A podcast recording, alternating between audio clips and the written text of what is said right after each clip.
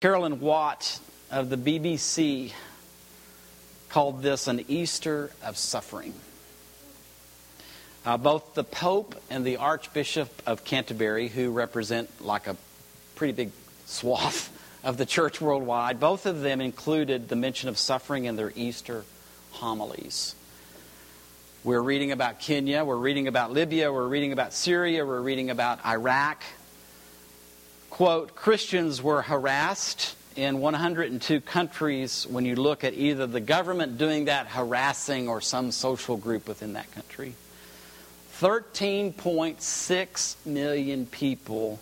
That's the equivalent of the population of London. Just so just imagine the largest city in Europe and everybody's displaced. That's the number of people that have been displaced in Syria and Iraq. Many of them are Christians. Do, not all of them are Christians. The tragedy in Syria is 700,000 Syrian Christians have left. Now, that's really tragic. But uh, again, the, the, this tragedy that's happening is happening with human beings. Some of those human beings are followers of Jesus. Some of those human beings are cultural Christians that live in, in enclaves of Christendom. Some of them are Muslim, some of them are other brands of faith. But these are human beings. And our heart ought to go. I mean, this, this, is, this is an Easter of suffering. Uh, a, a, reliable ministry, because not every ministry that reports on the suffering in the world is reliable. Uh, but one that is is Open Doors. Brother Andrews, in the past, if any of you ever read a book, God Smuggler, he was that guy. He, he has a huge heart for the persecuted church, and so they do a world watch list. These are uh, the top 10 places in our planet right now that uh, a persecuted church exists there North Korea, Somalia, Iraq, Syria, Afghanistan, Sudan, Iran, Pakistan. Eritrea, and Nigeria. From imprisonment to torture to beheadings, more Christians worldwide live in fear for their lives than at any other time in the modern era. The situation is reaching crisis levels. Christianity faces possible extinction in the Middle East, and persecution is growing at alarming rates in Asia in Africa. Those are things that you and I should know about. I mean, I hope that most of us do read some sort of news or listen to some sort of news. I, I hope this is not a surprise to you that there has been a rise in suffering on the globe. And it really brings us to the question you know, what, what are we to think? And then what are we to do? And what, again, amazes me, what I already said earlier, is that as we're traveling through the Acts of the Apostle, we would just kind of bump, we just bump upon something that's like really similar. I mean, something that would really give us good advice, that would be a way for you and I to think about and maybe even do something about suffering in the world. So I really appreciate uh, what the Holy Spirit has done in delivering a word to us, and then its timeliness. Uh, only He can orchestrate that. So I ask, Holy Spirit, as we read the word, that you would open up our hearts, that you would open up our minds, and that you would teach us what we are to do, what we are to think about this rise of suffering in our world today. So if you want to follow along, you can either do that in your Bible or on your smartphone or your tablet, or you can just simply Follow along as I read from the screen above. Acts 21, verse 1 through 14. Paul is leaving Ephesus after being there for a couple of years. So, with tearful goodbyes behind us, we were on our way. We made a straight run to Kos. The next day, reached Rhodes and then Patara. There we found a ship going direct to Phoenicia, got on board, and set sail. Cyprus came into view on our left, but was soon out of sight. So we kept on course for Syria and eventually docked in the port of Tyre. While the cargo was being unloaded, we looked for the local disciples, the followers of Jesus, and we stayed with them for seven days. Their message to Paul from insight given to the Holy Spirit by the Holy Spirit was don't go to Jerusalem. When our time was up, they escorted us out of the city to the docks. Everyone came along men, women, children. They made a farewell party of the occasion. We all kneeled together on the beach and prayed. Then, after another round of saying goodbye, we climbed on board the ship while they drifted back to their homes. A short run from Tyre to Ptolemais completed the voyage. We greeted our Christian friends there and stayed with them a day. In the morning, we went on to Caesarea and stayed with Philip the evangelist, one of the seven Philip had four virgin daughters who prophesied. After several days of visiting, a prophet from Judea by the name of Agabus came down to see us. He went right up to Paul, took Paul's belt, and in a dramatic gesture tied himself up, hands and feet. He said, This is what the Holy Spirit says. The Jews in Jerusalem are going to tie up the man who owns this belt, just like this, and hand him over to godless unbelievers. When we heard that, we and everyone there that day begged Paul not to be stubborn and persist in going to Jerusalem. But Paul didn't budge. Why all this hysteria? Why do you insist on making a scene and making it even harder for me? You're looking at this backwards. The issue in Jerusalem is not what they do to me, whether arrest or murder. But what the Master Jesus does through my obedience, can't you see that? If they would have answered, they would have said no. We saw that we weren't going to make even a dent in his resolve and gave up. It's in God's hand now. Master, you handle it. Most of us probably are not familiar with the geography. So, just by way of looking at the map, Paul is completing the third missionary journey. He's been in Ephesus, and then he's he made a quick trip around, and now he's coming back this way, back to Tyre, Caesarea. So all that's happening. He's on his way to Jerusalem. Now, what we need to be reminded of is that if you back up just a chapter, Paul had been guided by the Holy Spirit to do what he's doing. As he's saying farewell to the Ephesian church, he says, there's another urgency before me now. I feel compelled to go to Jerusalem. I'm completely in the dark about what will happen when I get there. I do not know, or I do know, I do know that it won't be a picnic, for the Holy Spirit has let me know repeatedly and clearly that there are hard times and imprisonment ahead. So, as Paul is just this sense of I, for whatever whatever reason, I'm still in the dark about the reasons. Whatever I'm being, I'm really being compelled, drawn by the Holy Spirit. I need to go to Jerusalem, and the only thing I know is it's going to be really difficult. The Holy Spirit has let me know repeatedly and clearly that there are hard times and imprisonment ahead. Paul knew, I'm going to Jerusalem. There's hard times and imprisonment. Repeatedly, the Holy Spirit is telling him that. And then, did, did you notice? But that matters little. What matters most to me is to finish what God started. The job the Master Jesus gave me of letting everyone I know and I meet, let them know about this incredibly extravagant generosity of God. My imprisonment, my difficult times, that's not what's really important. What's important is that I've got a job to do, and that job is to testify, to witness to what God has done through Jesus Christ for all of humanity. So when you come back to these words that you're finding as he's moving, I would consider those words of confirmation. The Holy Spirit has repeatedly told me that as I make my way, it's going to be a hard time. Well, what it will entire what's the message? Paul, Don't go. Don't go because it's going to be a difficult time. Then he gets to Caesarea. He's in Philip's house with daughters that are prophetesses. And they're all, I mean, all of them. Again, Holy Spirit confirming.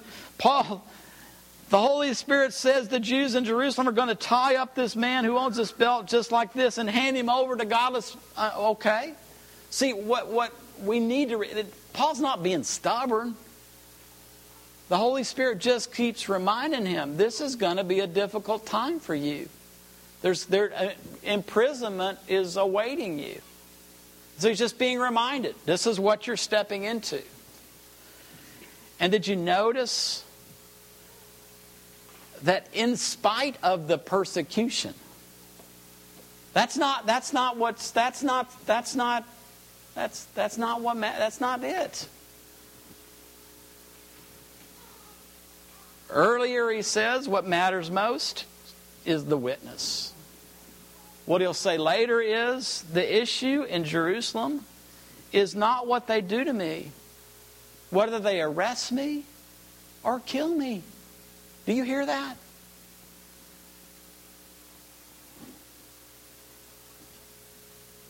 That's not the issue. I, I, I could be in prison, I could be killed.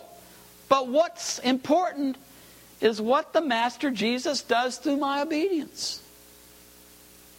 I know that I'm being obedient by going to Jerusalem. The Holy Spirit has made that quite clear to me. He's also warned me, He's preparing me, it's going to be hard. And if I lose my life or I'm in prison, that's not, that's not the issue. The issue is, am I being obedient? So, man, if that is not relevant to what's happening in our world today, I don't know how it could be anymore. So, let me kind of try to put it together as I kind of bounce out of Paul's life into our life. One, did you notice that he, looks at the people and says, you know, why, why all this hysteria? Your, your, your hysteria is not helping. Well, I think that's probably pretty relevant to us. Now, again, I, it, what is happening to people on the planet is tragic, awful, horrible. I grieve for those losses. But just getting excited about it or emotional about it does not solve it. So I think that we have to have we kind of have to put a little ratchet, a little ceiling what I would really, really, really, really, really encourage all of us when you read about some tragic thing that's happening to Christians over there, make sure you fact check. Because there's a lot of things that are being given out through the news and the internet that are just flat not true. So we've all, again, again, we've got to, you got to go for the truth. And so don't just, don't get, don't go off in hysteria and start recruiting people to do whatever without checking it to make sure. And then, would you please, what, this is what we're doing today. We're remembering history in Scripture. What has happened to followers of Jesus since the first century? What happened to Jesus?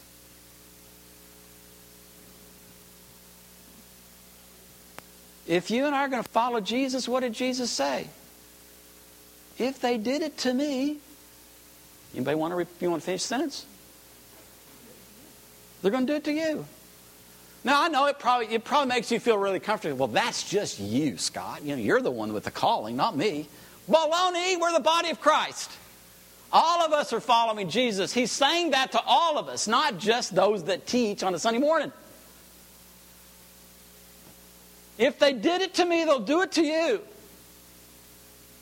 Now, again, that doesn't mean it's got to happen, but it could. What, what happened? I mean, the church has given birth in Jerusalem, and what happened to the church in Jerusalem? Persecuted and scattered. History. What happened to every one of the followers of Jesus that were called apostles? Every one of them except for John.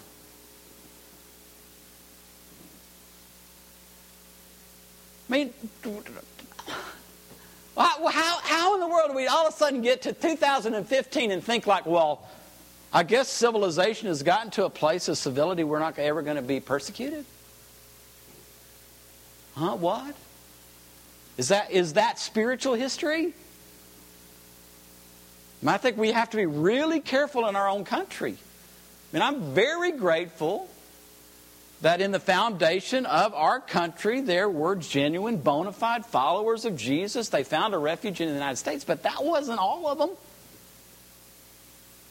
America has a civil, re- has a civil religion.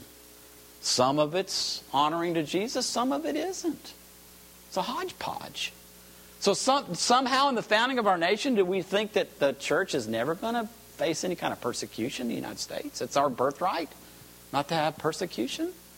That's not what spiritual history is. Again, I, I hope not, but the Bible doesn't teach that. So we've got to we've got to be people that read the story because the story is continuing. Then the next thing I think is like super, super important. We have got to listen to the voice of the Holy Spirit as we're reading the Bible, as we're living in the history of God. We've got to, what is the Holy Spirit saying to us? And then we've got to interpret that. Personally, I think the people that were, you know, no, Paul, don't go, don't go. They were hearing the Holy Spirit, but they were hearing the warnings that the Holy Spirit that Paul already had heard. and so they weren't interpreting. And so they weren't helping him. Y'all, y'all are killing me.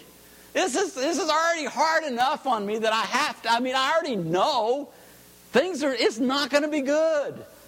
But you're breaking my heart because you're, you're all crying and holding on to me. I, you know, interpret what the Holy Spirit is saying. We've got to listen. What is the Holy Spirit saying? What is the Holy Spirit saying about these, this, this displacement of people across Iraq and Syria? And how do we interpret that? Then I think bottom line is we have got to regain somehow the perspective that Paul had as he faced persecution. What kind of witness are we providing to those who persecute us?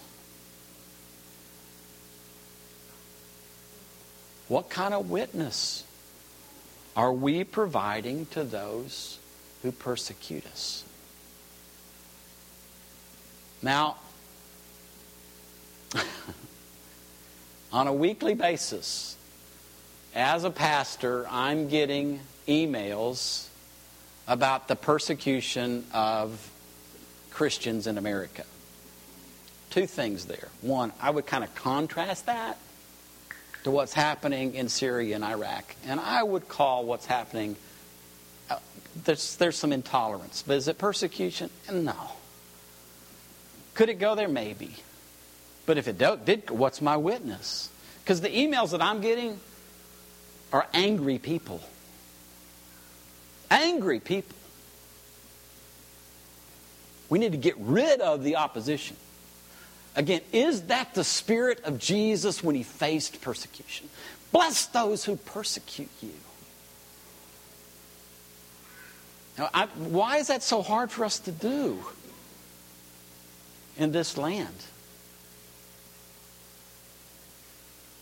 What kind of witness if we stand up and demand our rights, what kind of witness is that? Is that what Jesus did? I thought like I thought the thing that Jesus did is that he gave up his rights. Didn't claim his rights.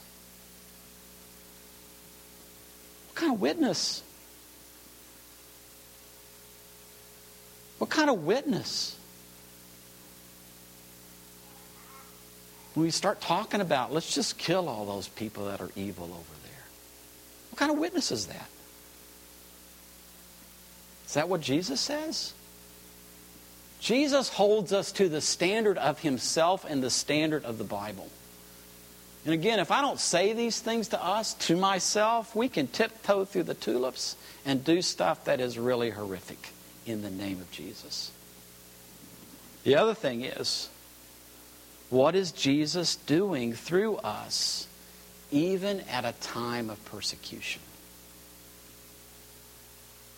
I mean, if the worst happens in America, could we rally together and say, Jesus, this is real this is a really hard time.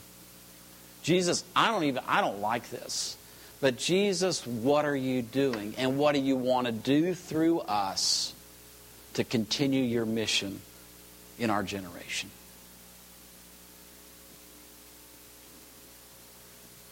Witness.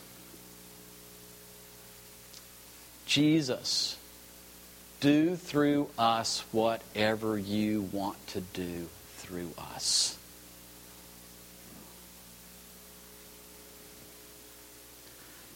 This is what I'd like to end with. I believe that most of us labor under a cloud of fear. And I believe that part of what we did in our worship today is we said, there's really no reason to fear. I believe that Jesus wants to lift that fear off of us. I believe that the Holy Spirit wants to speak to us about what's happening in our world. And I would just like Him to open our ears. And I'd really like Him to open our eyes. Remember, Paul ends, you know, can't you, can't you see this? Because I see it really clear. Can't you see this? You're my best bud. Can't you see this? So I think there's a heaviness of fear, and I think we have an inability to see. And I'd like to pray for our eyesight, which is really down into our soul, into our heart. What is it? What do we see in these things that are happening? Then, the, then the, the most courageous thing that you and I can pray is Jesus, do whatever you want to do through us for the persecution of believers on the planet. I know that there's a couple of people in the mission vineyard that are collecting money to go and care for Syrian refugees in Jordan. That's a pretty bold thing to do. Initially, when uh, one of the young men asked off for that time, even though he had, he had time off, and you know he had vacation time, his company said, Well, if you do that, we're going to fire you. Because that's dangerous. That's stupid. Why, why, why, why, why in the world would you put yourself in harm's way by going and caring for refugees uh, from Syria in Jordan. That's just that's just dangerous. See, fear. Good news is they came back and said we were really out. We really overstepped our bounds, and it's not our business to tell you uh, where you can go and what you do with your time when it's your vacation. We're sorry, you won't lose your job. That was good. But what what what can we do? Jesus, what do you want to do through us? So if you'd like to stand with me, and let's, uh, let's put our faith to work in a positive way. Yes.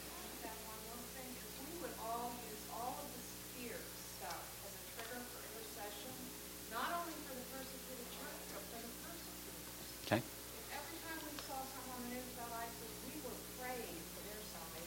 Okay.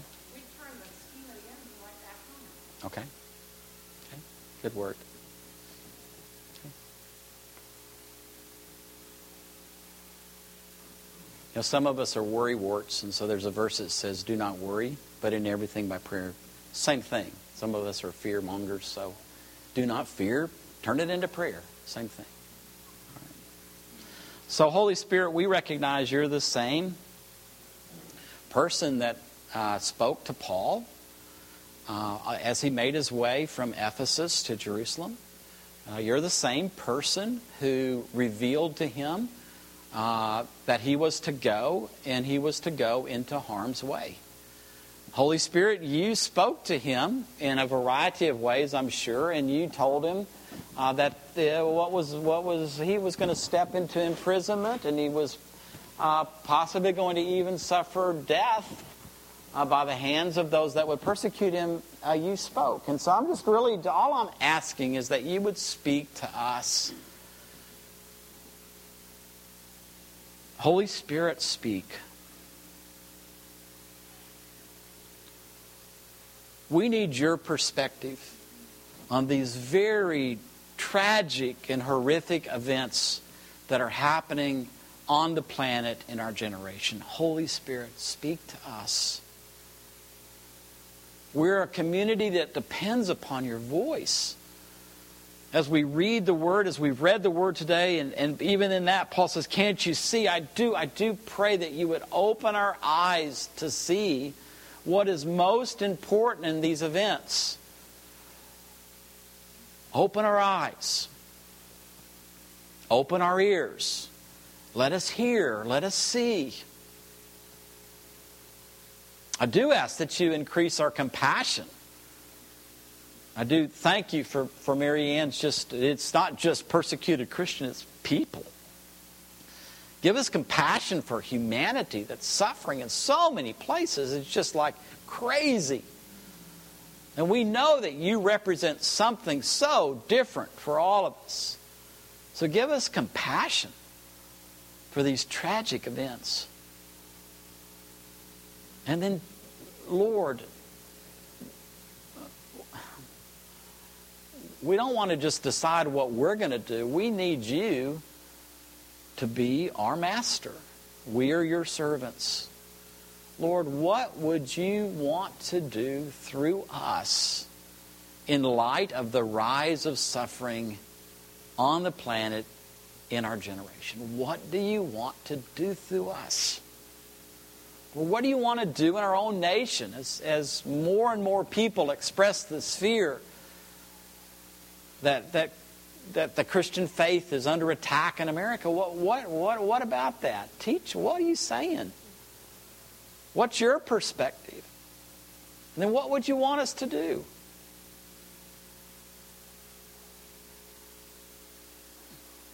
Jesus, we need you. We need your help. We thank you that the helper is the Holy Spirit. Finally,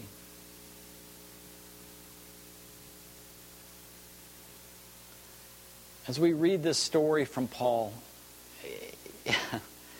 I am sure that Paul had his moments of just thinking, oh my, what in the world?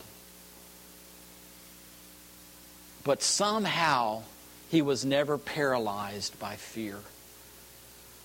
So I ask, Holy Spirit, that you would just kind of lift the cloud of fear and doubt all of us, uh, just off of all of us, so that we could kind of get a breath of fresh air and, and regain a perspective uh, based upon who you are and what you have done.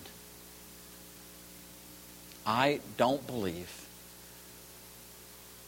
that things are ever hopeless anymore because of the resurrection.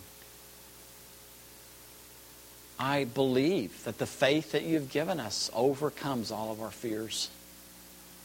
And I believe that our compassion and intercession for, for other places on the planet, I believe that all counts and and we we just really need to be alert and active in addressing these problems by faith and hope out of the deep and great love that you have for all of us. So set us free, Lord, from fear.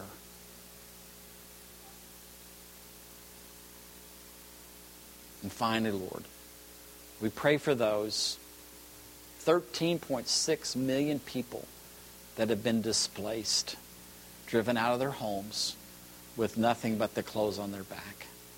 Well, we pray. Pray, pray for this, this, uh, these two people at Mission Vineyard that are going to go care for this, uh, the Syrian refugees. Pray that you'd provide a way for them to go.